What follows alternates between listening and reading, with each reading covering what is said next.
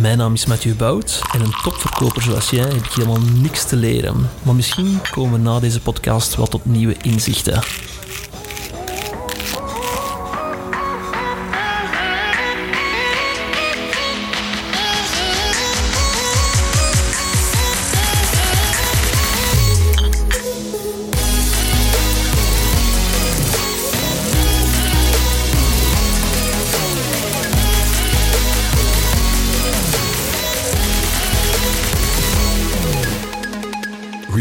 Beste luisteraar. Welkom bij aflevering 65 van de Brand Breakfast podcast.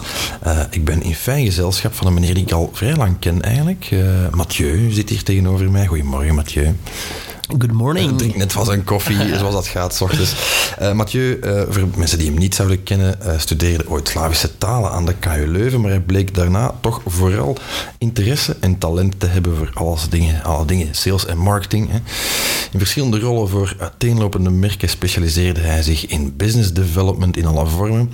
En in die hoedanigheid ontwikkelde hij een opvallende passie, valt mij op, voor en expertise in de vakbeurs, de fameuze vakbeurs.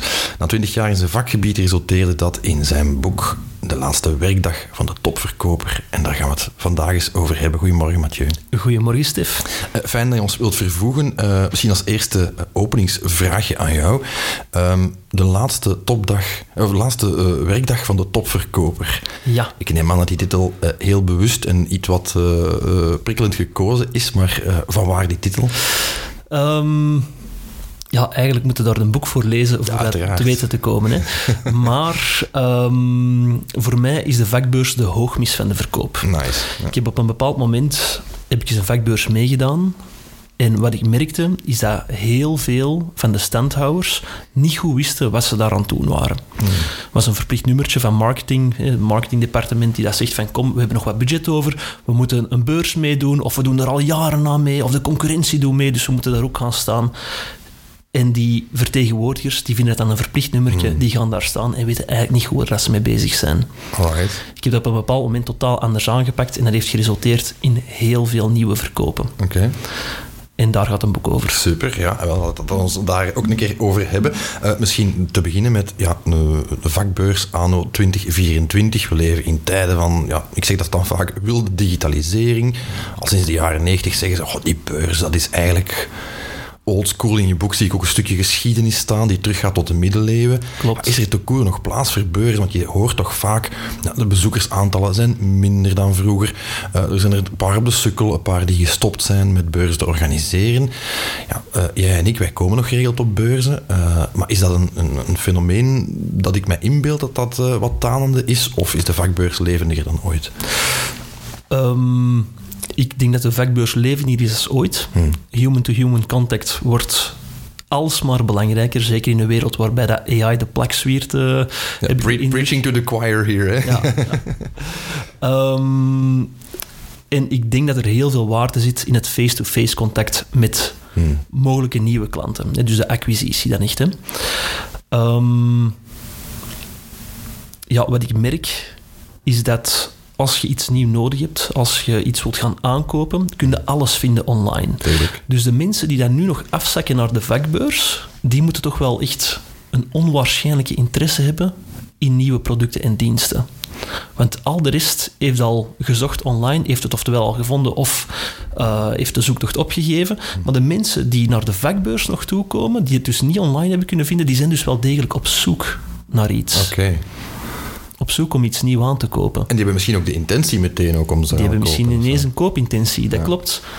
Dus wat gaat je daarmee doen? Ga je dan op je stand blijven zitten en uh, een beetje afwachten totdat er iemand komt, uh, komt praten? Of Ga je er naartoe? Ga je die mensen beginnen aanspreken? En ga je die dan op een bepaald moment in het uh, koopproces gaan converteren? Dat is een beetje de vraag. Ja, en ik lees in uw boek daar wat dat betreft ook al wat frappante cijfers over. Allee, die, dingen die mij echt opvielen. En je zegt uh, 70% van de beursdeelnames van merken leiden tot, uh, tot nieuwe leads. Hè. Daar kan ik zeker in volgen als je dat goed aanpakt. 88% van de bezoekers heeft de autoriteit om te kopen. En 77% van de executive beslissers ja, die gaan na een beurs bij minstens één nieuwe leverancier aankopen. Ik vraag me eigenlijk af hoeveel merken zijn er zich bewust van die frappante cijfers? Veel te weinig, gok ik. Ja, in, in mijn opinie zijn het inderdaad heel weinig, want ik zie eigenlijk bijzonder weinig activiteit op de vakbeurs. Hmm. En dat is een beetje waar ik, waar ik een lans voor breek. Dat is een beetje waar ik bedrijven mee help.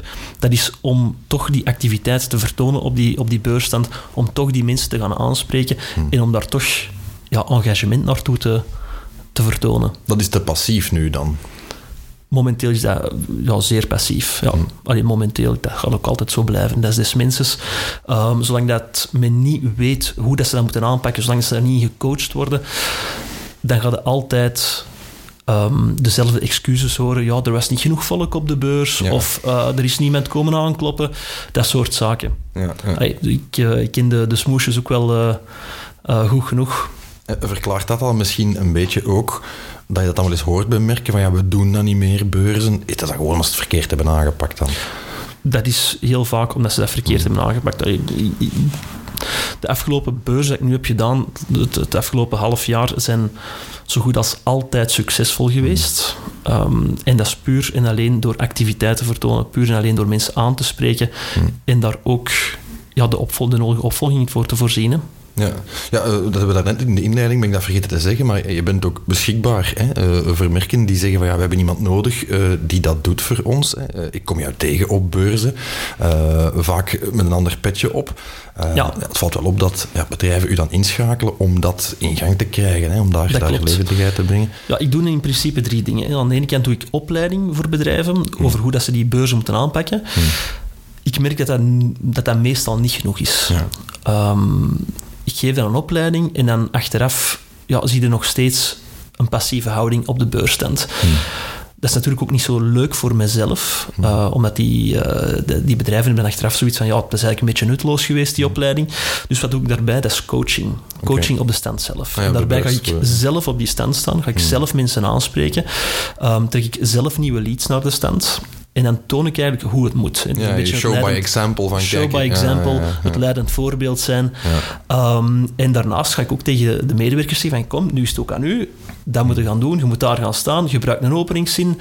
Ehm, eh, opent gesprekken. Noteert de gegevens. En achteraf gaan we die dan ook opvolgen. En dat is zo'n derde luik van hetgeen wat ik doe. Ik doe ook mee die opvolging. Want eenmaal dat je met iemand gesproken hebt, dan ja, is de kans wel heel groot dat hij met, met jou wilt verder gaan praten. En het zou dan bijvoorbeeld heel raar zijn, moest ik, voor, eh, moest ik voor Pavlov bijvoorbeeld op de beurs gaan staan, ik zou mensen aanspreken en achteraf bel, bel jij Stef. Eh, Ja, goeiedag eh, Stef, u, u hebt gesproken met mijn collega Mathieu Ja. En nu wil ik graag een afspraak. Ja, dan komt dat een beetje raar over.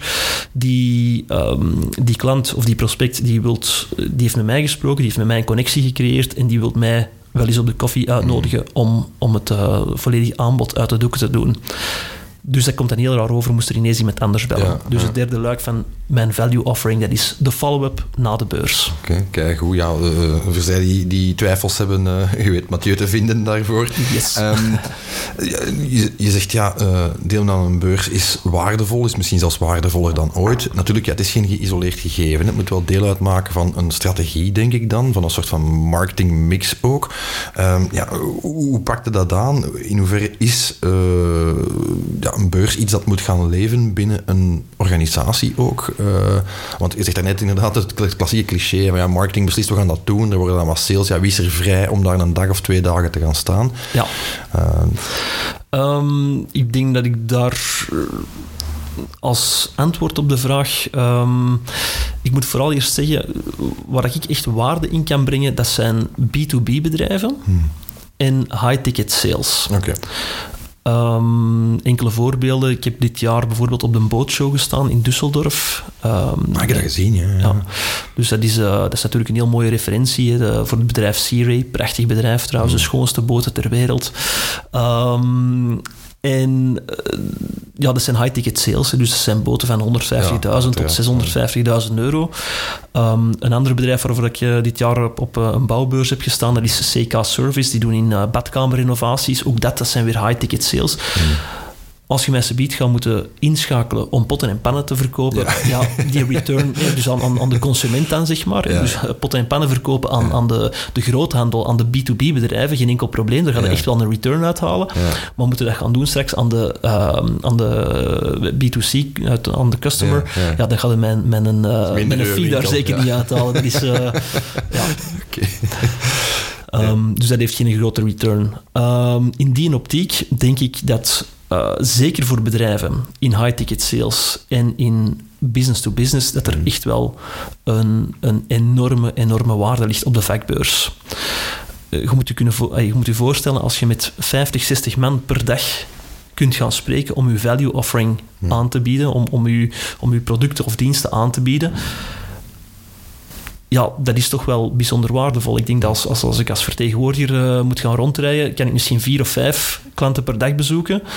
Um, terwijl je op een vakbeurs 50, 60 klanten kunt gaan. Ja, dan niet alleen. Ik heb de indruk dat je ja, het koude wat uit de koude prospectie haalt en er op zijn minst al lauwe prospectie van 100%, maakt. Los, dat is een heel... los van het feit dat ze jezelf komen zoeken. Ja, uh, dat is al een heel mooie opmerking. Ja. Je bent met warme prospecten bezig. Ja. En dus, um, um, dat zal ik u zometeen vertellen in het stuk waarover dat ik het maximaliseren van uw ja. beursdeelname ga spreken.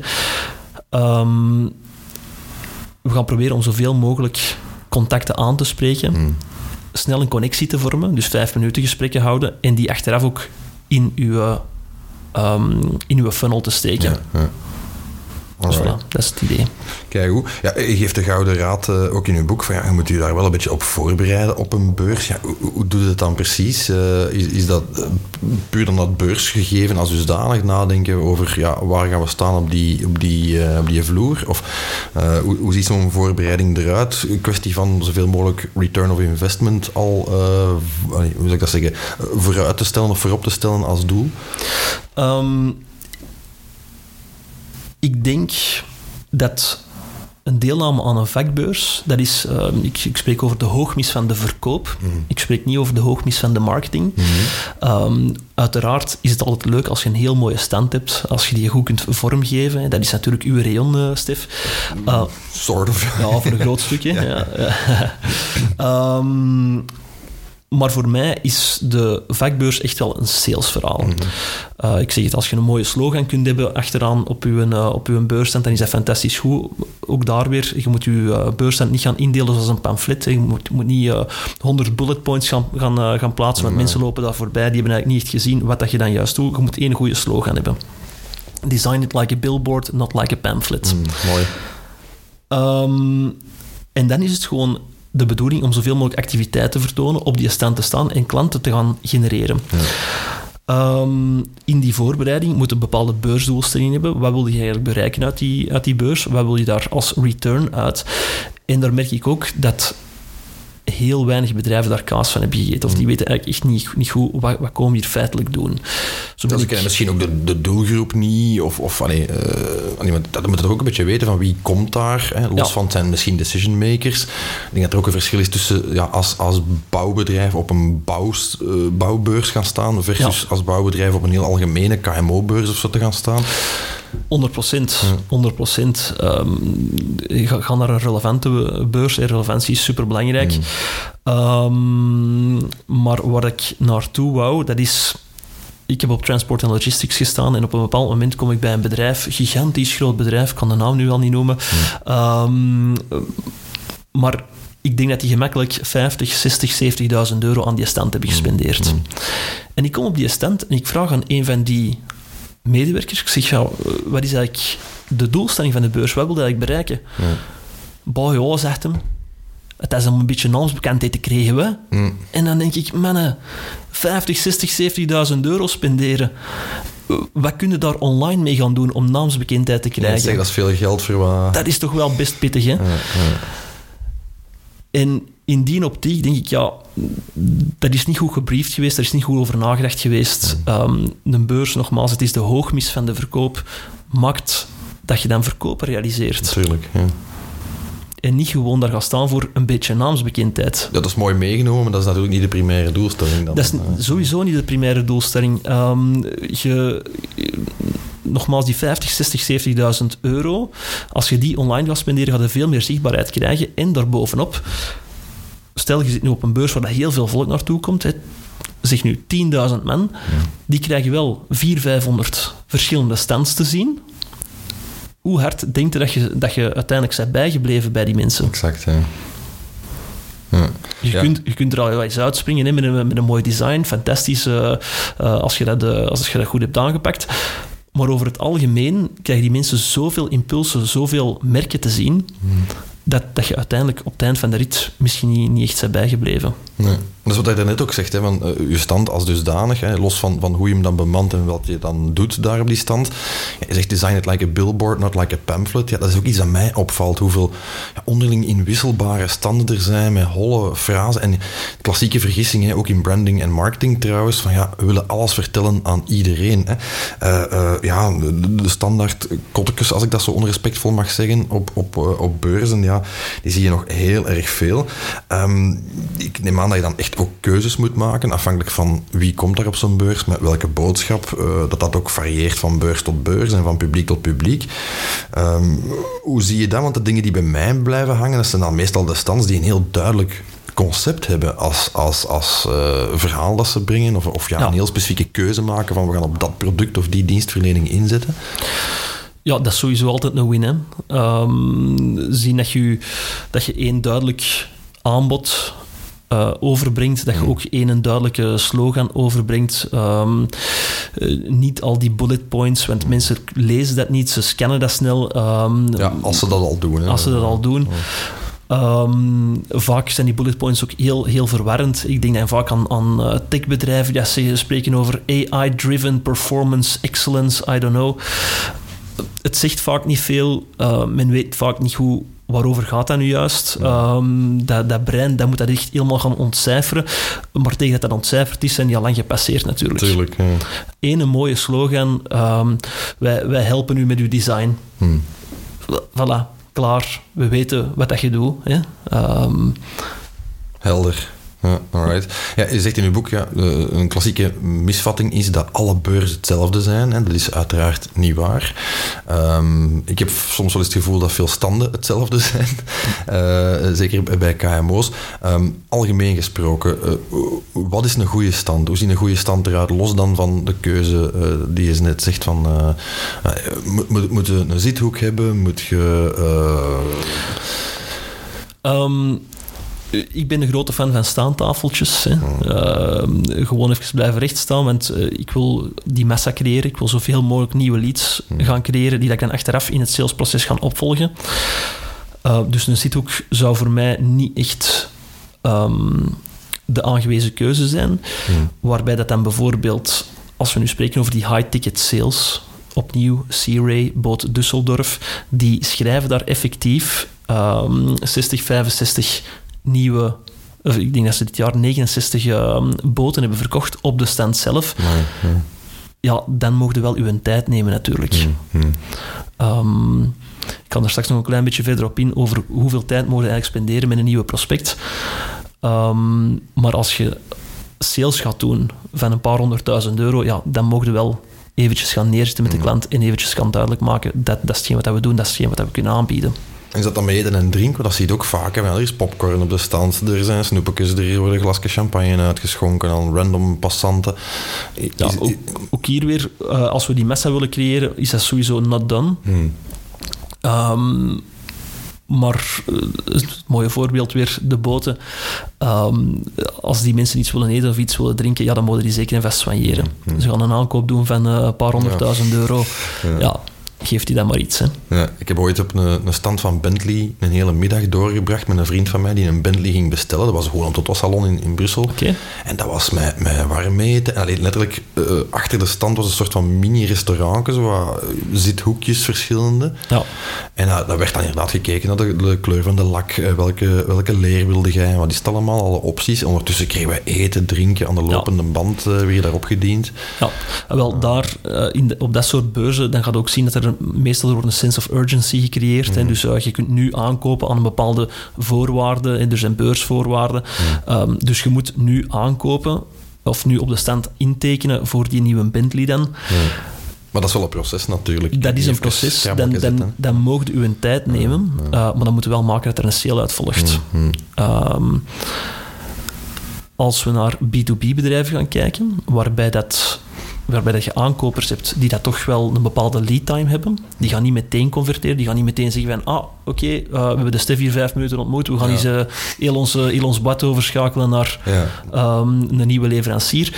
Nee, daar gaat meestal een beetje tijd over. En dus uh, de, de, ze zeggen altijd zeven contactmomenten minstens, of zeven tot twaalf contactmomenten voordat je een sale hebt. Um, de beurs, dat is dat eerste contactmoment. En dat, dat moet maar vijf minuten duren. Je moet maar vijf minuten hebben om die connectie op te bouwen. Ja. En dan later, want die, die beurs dat kost natuurlijk heel veel geld.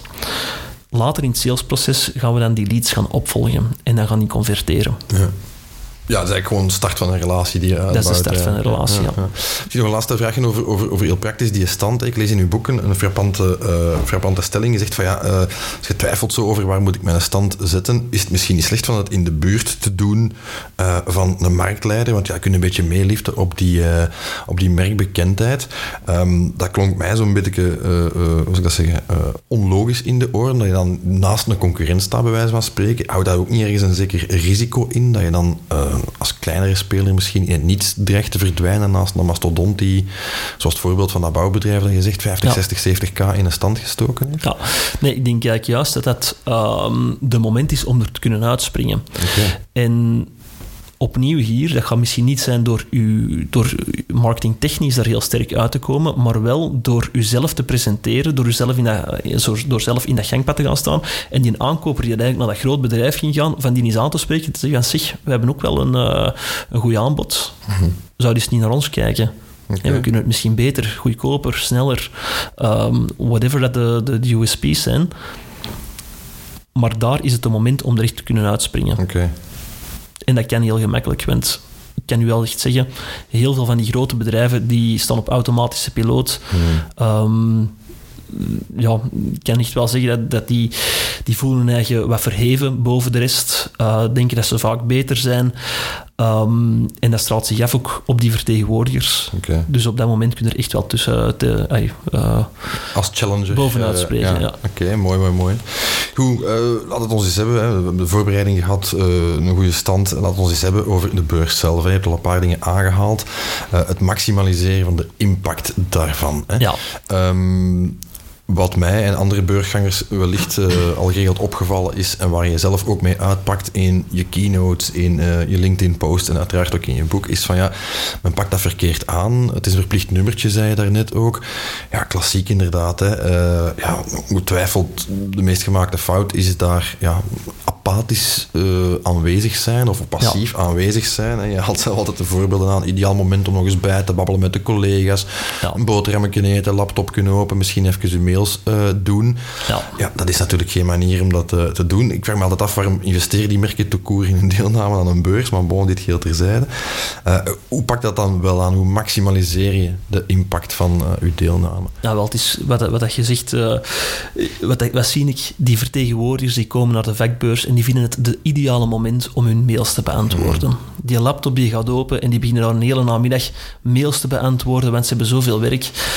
Um, dat is natuurlijk jammer, want je hebt juist geïnvesteerd enkele tienduizenden euro's in je beursstand om dan je laptop te gaan opentrekken. Dus eigenlijk als het ware een muur te gaan zetten tussen ja, en de klant. Het, is dat, het nodigt ook niet uit. Het is niet dat je zegt van, ah, ik ga die mens eens op zijn stand. Die is duidelijk druk bezig, dus ik wandel daar gewoon voorbij. Inderdaad, dus dat is al, dat is al één ding. Hè. Dus de klant die denkt van, goh, ik kan die mens niet storen, want die is bezig met zijn, uh, administratie. met zijn administratie. en dat is blijkbaar heel belangrijk op dit moment. Ja, ja. Um, maar je zet eigenlijk een muur open tussen u en uw klant. De klant die durft u al niet aan te spreken en jij hebt duidelijk ook geen zin om de klant uit te spreken, uh, aan te spreken. Zo komt het toch over. Ja.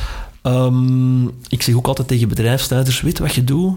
Als je nu eens wat geld wilt besparen, hè, dan moeten uw uh, vertegenwoordigers naar een sterrenrestaurant sturen dat ze daar hun mails gaan beantwoorden. Mhm. Mm -hmm. En dan zeggen die bedrijfsleiders altijd, maar dat kost toch veel geld, u, iemand op een uh, sterrenrestaurant sturen om mails te gaan beantwoorden. Ja, dat klopt, dat kost heel veel geld. Ja. Maar niet zoveel als een beursstand huren en ze daar hun mails laten Ja, beantwoorden. dat kost echt een pak meer. Ja. En dat is meestal ook wel een, een beetje een eye-opener. Mhm. Um, nu, wat zie ik nog? Ja, collega's die bijpraten. De ene collega komt uit Limburg, de andere uit West-Vlaanderen. Ze zien elkaar nog eens een keer. En dan is het natuurlijk heel comfortabel om eens wat ervaringen uit te wisselen. Ja, ja dat is heel jammer, want ook hier zitten weer uw waardevolle beurstijd niet goed aan het benutten. Ja. Um, Je laat zien dat je niet betrokken bent bij, eh, bij de beurs zelf, niet betrokken bij de klanten uh, of de prospecten, de, de, de bezoekers. Um, en dat straalt ook wel echt af op je bedrijf. En uiteraard kunnen we een, een, een um, goed contact tussen collega's zeker en vast aanmoedigen, maar doe dat alsjeblieft voor of na de beurs. En ja, er zijn momenten voor voilà, standhouden. Ga nog eens een keer ja. samen iets eten. Hmm. En we moeten er ook niet extremistisch in zijn. Je mag eens een keer uh, een paar woorden wisselen. Dat is geen enkel probleem. Maar over het algemeen moeten u echt wel gaan bezighouden met de bezoekers hmm. Van de beurs wat zie ik nog? Ja, telefoontjes doen. Hè. Heel veel mensen zijn telefoontjes aan het doen, want ze zijn druk, druk, druk bezig. Don't fool yourself. Je bent niet druk bezig. Mm. Je bent eigenlijk opnieuw waardevolle beurstijd aan het verkwisten. Um, je moet ook eens de vraag stellen: stel je voor dat er een bezoeker speciaal voor uw bedrijf is afgezakt naar de beurs en die ziet u bellen. Ja. En die staat daar te wachten, te wachten, te wachten, te wachten. Totdat je eindelijk eens tijd hebt om met hem te praten. Dat is jammer, hè. Ja, ik lees in uw boek telefoons een no-go op de stand. Uiteraard niet. En um, ja, steek die telefoon weg, zet die op stil, alstublieft. Want voordat je het weet, doe hem heel even open en dan zijn ze vertrokken. Hmm. Continu afgeleid. Hmm. En dat is jammer, want je kunt zoveel mensen gaan aanspreken op die beursstand. Um, doet het dan ook. Ja.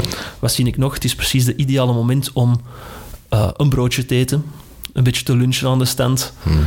Um, heel aangenaam als je een bezoeker hebt en je hebt daar een uienwalm of zo. Dat, uh, Martino kan ontsteken. Uh, net een Martino binnen. Gezellig voor de klant. Hè. Uh, je moet je mond leeg eten voordat je iets, ook maar een woord kunt zeggen. Ja. Dat komt niet over. Ja. Uiteraard mocht iets gaan eten op de middag. Doe dat alsjeblieft weg van de stand. Hmm. neem je pauze voor een paar minuten. en kom dan terug met frisse muntjes, alsjeblieft. Mm. Ook heel belangrijk. Um, ja, het is eigenlijk de, de, de vakbeurs, dat is de ideale moment om nieuwe klanten te werven, maar hoe gaan we dat doen? En dat is niet door achter uw comptoir te gaan staan, niet door achter uw, uw tafeltje te gaan staan met uw armen gekruist, meestal van op een verhoogstje. Die, die, die, de beurstanden die op een verhoogstje worden gezet. En dan gaat het een beetje uh, neerkijken op de mensen. Je creëert eigenlijk een letterlijk een drempel. Hmm. Ik heb twintig jaar geleden, eh, als ik zelfs nog wel eens aan beurzen meedeed, ooit de tip gehad van je mocht niet op je stand blijven staan, je moet eigenlijk in het gangpad gaan staan. Klopt voilà, dat is uh, het volgende. Waar dat een goede tip, ja? Dat is een 100% een goede tip. okay, kijk. Want weet je wat, wat we gaan doen, Stef? We hebben nu enkele tienduizenden euro's betaald voor die stand. Mm. We gaan die organisatie eens dik in het zak zetten. Ja. Wij gaan wat extra meters stelen. Ja, wij gaan in dat gangpad staan. Kijk hoe. Wij gaan in dat gangpad staan en daar gaan wij eigenlijk onze real estate wat vergroten. En in dat gangpad gaan we dan mensen beginnen aanspreken. Mm. Nu, voordat we daartoe komen, wil ik eerst eens um, een experiment met u doen. Oké. Okay. Ken je de theorie van de rode auto? Eh, eh, ik heb zoiets diagonaal zien passeren in je boekje. Ja. Nu, laten we starten met dat experiment. Hmm. Stel, gisteren, um, je zei papa van een kindje. Twee, ja. Twee kindjes, inderdaad. Um, stel nu, gisteren, je bent uh, vertrokken. Je hebt je kindjes eerst gaan afzetten op school. Hè. Je bent met de wagen vertrokken. Je hebt je kindjes afgezet op school. Je bent naar je werk gereden, naar je bureau gereden. Um, daar heb je een beetje werk verzet. Om tien uur heb je je eerste afspraak gehad. Je bent naar uw klant toegereden. Uh, op de middag zijn je naar een restaurant gereden om te gaan lunchen. Achteraf nog eens naar een klant, misschien nog een klant.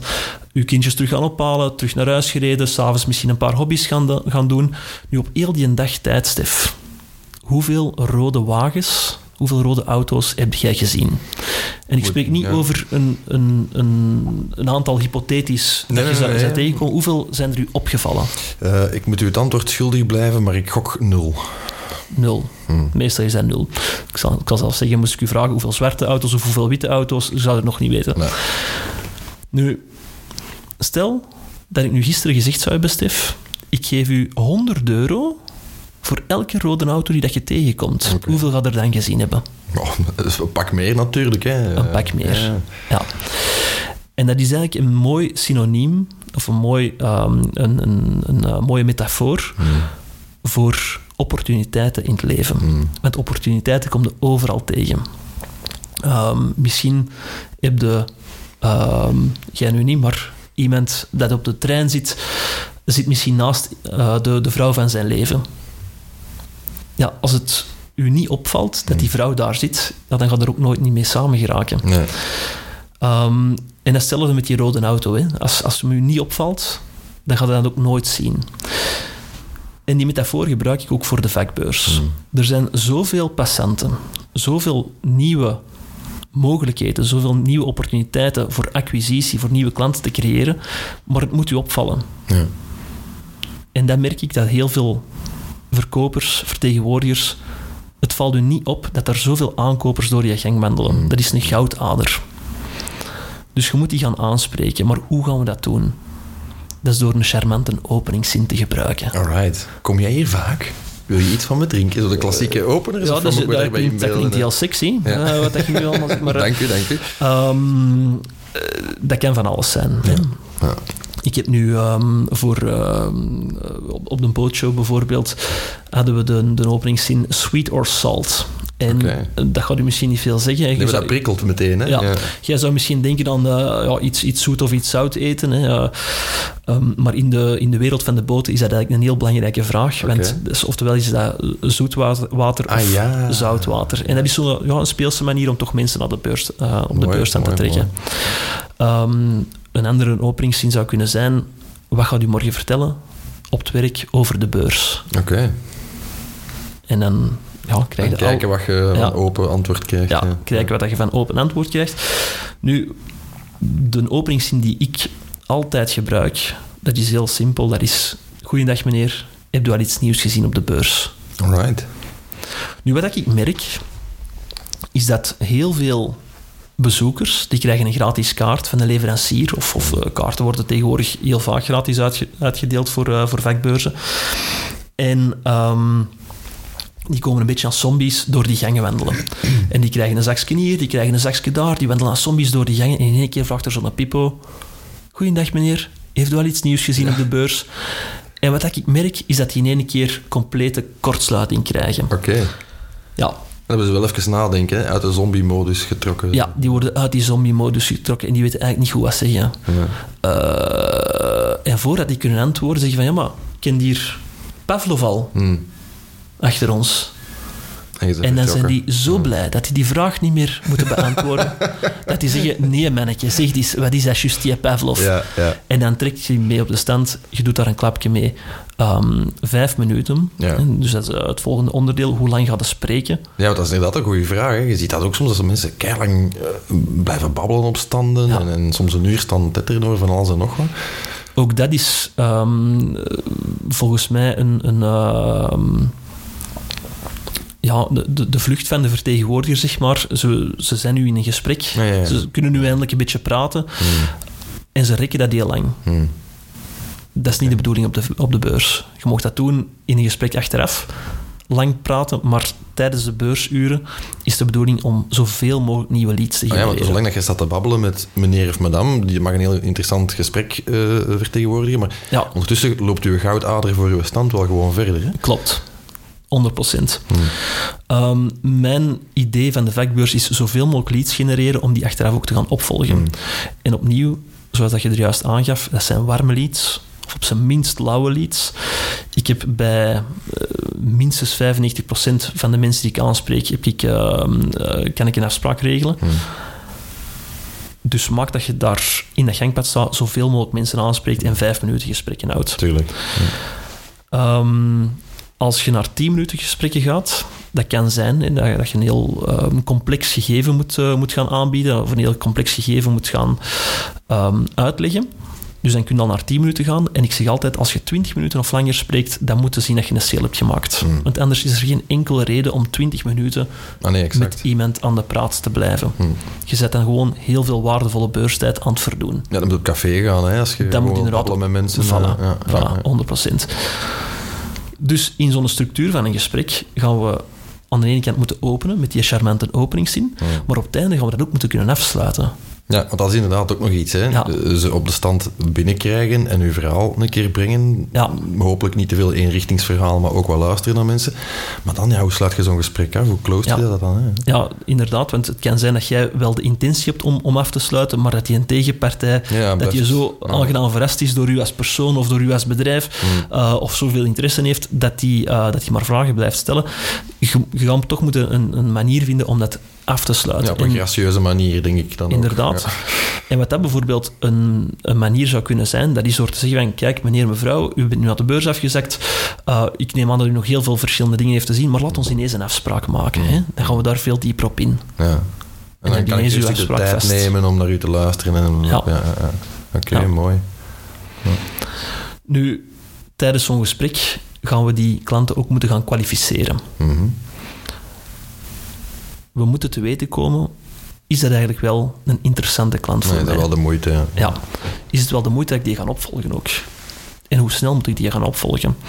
Want ja, sorry dat ik je onderbreek, maar eh, bijvoorbeeld op die bootshow, eh, waar je al een paar keer naar verwezen hebt, als dat gaat over inderdaad, zeg maar eens een boot van 300.000 euro, ja, dan moet je toch wel kunnen inschatten van ja, is dat iemand die gewoon graag boten ziet en bij wijze van spreken zijn huis vol posters en kaders vol van boten heeft hangen, of is dat iemand die daar kapitaal voor heeft, Ja. bijvoorbeeld? Of Jawel. weet hoe dat dan moet zeilen of varen of whatever. Eh, 100%. Nu, ik gebruik de methodologie van eh, het BAND framework. Ehm BAND staat voor budget, autoriteit, noodzaak en tijdlijn. Oké. Dus heeft de klant het budget om te investeren? Hm. Heeft de persoon met wie dat je praat de autoriteit om daarover te beslissen? Mhm. De N, is er een noodzaak? En de T, wat is de tijdlijn? Wanneer gaat hij over die aankoop gaan beslissen? Oké. En dat kun je gemakkelijk doen door een paar qualifying questions, hè, een paar, paar vragen te stellen, om dat kader, om dat framework eigenlijk volledig uit de doeken te doen, om dat helemaal te schetsen voor jezelf. En het dan high tickets zijn bijvoorbeeld, eh, hoe post je dan dat budget? Je kunt toch moeilijk vragen van, kan u dat wel betalen, meneer? Eh, Ja, maar je kunt daar wel, ehm, je kunt daar wel een beetje rond gaan werken. hè. Dus eh, ehm, laat ons wel stellen dat... ehm, eh, ja, dat is, het, zijn, het zijn heel belangrijke vragen. Daar kom je automatisch op. En daar kom je eigenlijk best snel op. Zijn, hè. hm. Uh, gewoon door een paar openingsvragen te stellen van ja, zie je, naar, naar wat zoekt u juist? En, en uh, je kunt gewoon vragen, oké, heb je een bepaald budget voor ogen?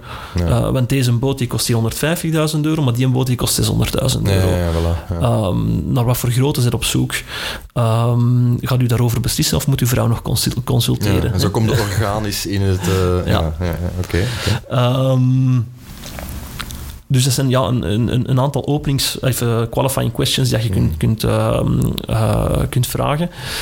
Uh, en dat is natuurlijk sector per sector afhankelijk, even bedrijf per bedrijf, afhankelijk hoe dat je die gaat moeten opstellen.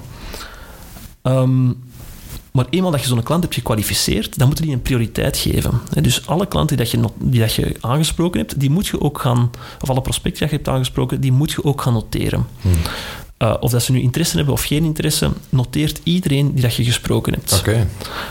Um, en ik heb daar gewoon A4'tjes voor, dat is heel simpel. Een soort van checklist dan uh, Ja, dat is, dat is, dat is een checklist. Um, voornamelijk wat notities dat je, kunt, dat, je, dat je zelf kunt maken. Um, er is een stukje waarbij dat je de, de gegevens moet opschrijven. Um, eventueel een aantal uh, checkboxen die dat je kan aanvinken. Ook hier weer heel bedrijfsspecifiek. Hmm. Maar gewoon notities. Hè. Uh, in een paar woorden opschrijven. Wie heb ik gesproken? Waarover ging dat?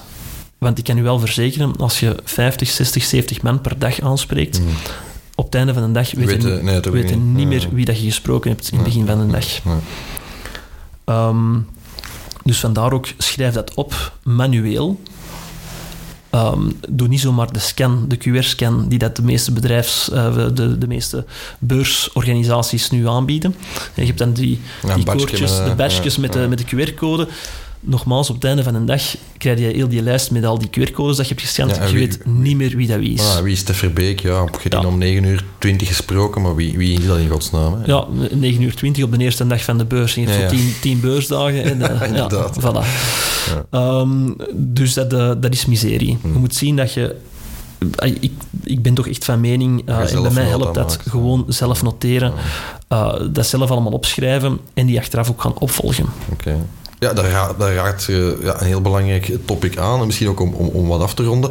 Ja, dat opvolgen, dat wordt denk ik ook heel veel nagelaten. Hè? Want ja, ze hebben dan met mensen gesproken, er zijn toffe babbels geweest. Ja. En dan daarna, ik heb dat vaak al gehad, dat je zelfs inderdaad in een interessant gesprek komt en dat je daar niks meer van hoort achteraf. Ja, dat is natuurlijk heel jammer, want je hebt opnieuw ja. uw waardevolle beurstijd. Natuurlijk, ja. Uh, opnieuw, why? Waarom doe je ja. dat dan? Hè? Ehm, Of je krijgt een algemene mail van ja, we hebben elkaar gezien. Als er nog vragen zijn, laat iets weten. Maar dan denk Ja. ik van ja, als je mij echt wilt closen... ja, dat dan... zijn geen sales, hè. dat is Nee. een beetje... eh, dat is een enquête voeren. Ja, ja. Ja, inderdaad. Ehm, voor mij, eh, we hebben nu die, die sheet ingevuld. We hebben die mens ehm, eh, gescand volgens het band, band framework. Mm. Dus we weten, heeft hij eigenlijk wel interesse, ja of nee? Juist. Dan gaan we die een prioriteit geven. Prioriteit 1, 2 of 3. Mhm. Prioriteit 1, die gaan we meteen opvolgen. De dag na de beurs, twee dagen na de beurs, moeten die worden opgevolgd. Echt klaar, klaar om te closen. ja, echt, daar, ja. daar weten van, de die heeft echt wel Ja. massa's interesse om, eh, om met ons in zee te gaan. Daar moet ik meteen een afspraak mee maken. Moet ik meteen actie voor ondernemen. Prioriteit 2, dat zijn zo ja, eh, mensen waarvan je weet van die kunnen wel converteren, maar misschien nog niet meteen. Ehm, misschien eh, moeten ze nog een beetje meer ehm, te weten komen over de noodzaak of, of over, ehm, eh, over onze USP's. Ehm, dus dat heeft dan een prioriteit nummer twee. Prioriteit nummer drie, dat zijn mensen waarvan, die dat je hebt gesproken, waarvan dat je weet, die gaan vermoedelijk niet converteren. Ja. En die gaan we ook niet opvolgen. Hm. Die kunnen we eventueel in een marketing funnel steken, kunnen we mee in de mailinglijst op, opnemen, maar we gaan die niet actief gaan opvolgen. Oké. Omdat we daar weten, als we die gaan opvolgen, de kans is gewoon heel klein dat die gaan converteren. We gaan onze tijd er een beetje verdoen. Als die op een bepaald moment in hun customer eh, lifecycle toch converteren, dan is dat allemaal prima. Ehm, Maar dat is latenter, allee, passiever dan dat je die... ja, ja dat, eh, dat is geen, daar, daar moeten we niet urgent voor gaan handelen. En voilà, dat is eigenlijk hetgeen wat ik doe. Alright, super. Ehm Mathieu, mensen die zeggen, super interessant, eh, meer daarover. Ehm, jouw boek, hoe vinden we jouw boek? Dat kan op de laatste werkdag.be. Ah, voilà, kijk, gemakkelijk. Ja. en eh, ja, jij bent zelf te vinden, LinkedIn eh, neem ik aan. Mensen Ja. die zeggen van, eh, die gast die moet voor onze beurs ingeschakeld worden. Ik kan nu zeggen, mijn coachingtrajecten die hebben nog nooit teleurgesteld. Alright, nog niet. Wauw, dat is een mooie prikkel om, Voilà. om te teasen qua call to action. Alright, kijk goed Mathieu, merci voor, alle, voor alle input, voor alle waardevolle inzichten. Ik hoop dat het luisteraars geprikkeld heeft om eh, nog eens deel te nemen aan een beurs als ze dat niet of niet meer doen. En eh, eh, ja, mochten ze dat effectief als, als plan hebben voor dit jaar of de komende jaren, ze dan eens grondig over nadenken van hoe pak ik dat precies aan. We zeiden het niet exact weten, hè, Mathieu is te vinden voor advies, raad en daad. Ehm, ja, er rest mij enkel af te sluiten, u te danken om eh, te luisteren naar deze aflevering weer al. En eh, zoals altijd, eh, mocht je dat nog niet gedaan hebben, abonneren via uw favoriete podcast-app. Vragen of opmerkingen, suggesties mogen ons altijd toegestuurd worden. Hello at brandbreakfast.be. En op brandbreakfast.be trouwens vindt u ook de catalogus met al onze afleveringen. Bedankt voor het luisteren en graag tot een volgende aflevering.